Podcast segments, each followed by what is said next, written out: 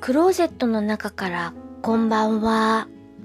今日はにせんじゅうきゅうねんしがつじゅうはちにち木曜日、時刻はにじゅういちじはっぷんを過ぎました。外の気温はプラスきゅうど、お天気は曇り。気温は昨日に引き続きだいぶ高めです。外の様子はおぼろ月夜です。だいぶ丸に近づいてきたお月様が雲の向こうでぼんやり見えています。風が少し出てきましたよ。今夜お話しするのは、昨日に引き続きまたまたまたドラマメンタリスト、私的見どころというお話をします。このドラマメンタリストを見ていると、主人公のパトリック・ジェーンさんがよく容疑者宅でお茶を飲むシーンがあります。勝手に人のお家のキッチンに入ってってお湯を沸かしてお茶を入れるシーンがたびたび表現されています。このお茶のシーン見るたびに、私はお茶を飲みたくなります。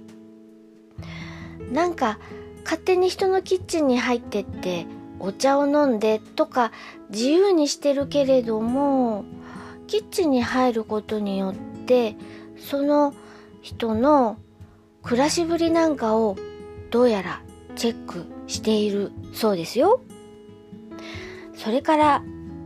このメンタリストというドラマはにせんはちねんからにせんじゅうごねんまでに放送されていたテレビドラマなので、使っている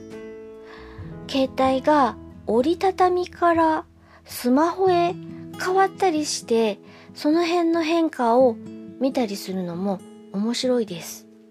シーズンワン、シーズンツーなんかはバリバリ皆さん折りたたみ携帯を使っています。なんかそういう時代の流れみたいなものも見るのも面白いです。それからパトリック・ジェーンが乗っている車が可愛いです。この車シトローエンなんですけれども、車種はちょっと私わからないです。シトロエンという車はなんか特別なサスペンションになっていて、アクロでも運転席がちゃんと水平を保つような、そういう機構が施されているらしく、ちょっとそういう表現も映像にあったりして、その動きが面白いなぁなんて思って見たりしています。この辺は車が得意な人、好きな人は私の説明じゃ物足りないと思うと思うけれども、シトロエンの車に乗っている人曰く、とても運転していて気持ちがいいそうですよ。私はシトロエンの車に乗ったことも運転したこともないですけれども、なんだかそうやって聞くとちょっと興味が湧きます。それからそれからこの主人公パトリック・ジェーンさんって行く先々で卵料理を頼むんですよ。スクランブルエッグとかね。だから私もなんだかこのドラマを見ているとスクランブルエッグが食べたくなったりします。それから同じ捜査のチームのウェイン・リグスビーさんはちょこちょこ屋台とかでサンドイッチとかタコスとかそんなものをパクパクパクパク食べているシーンなんかもあるので、なんかそういうこう軽食みたいなもの食べたくなるなぁ、このドラマ見てるととか思います。それからそれからいつも海外ドラマを見て思うのですけれども、アメリカの住宅って部屋が暗いですよね。日本の住宅のように天井にポーンと照明がついているというのは、職場ではそういう照明があるんだけれども自宅ではあんまりないですよね。大概間接照明で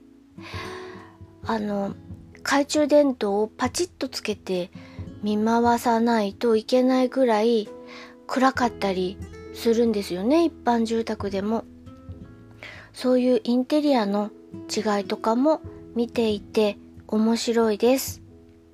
それからそれから主人公パトリック・ジェーンのこだわり、革のカウチ、いつも寝っ転がって考え事していたり昼寝をしていたり本気寝していたりするんですけれども、あの革のカウチすごく居心地が良さそうです。私もあのソファー欲しいなぁなんて思ったりします。結構いっぱい言いました。えっとお茶が飲みたくなるというお話と、携帯が折りたたみからスマートフォンに変わっているよというお話と、えっと、車が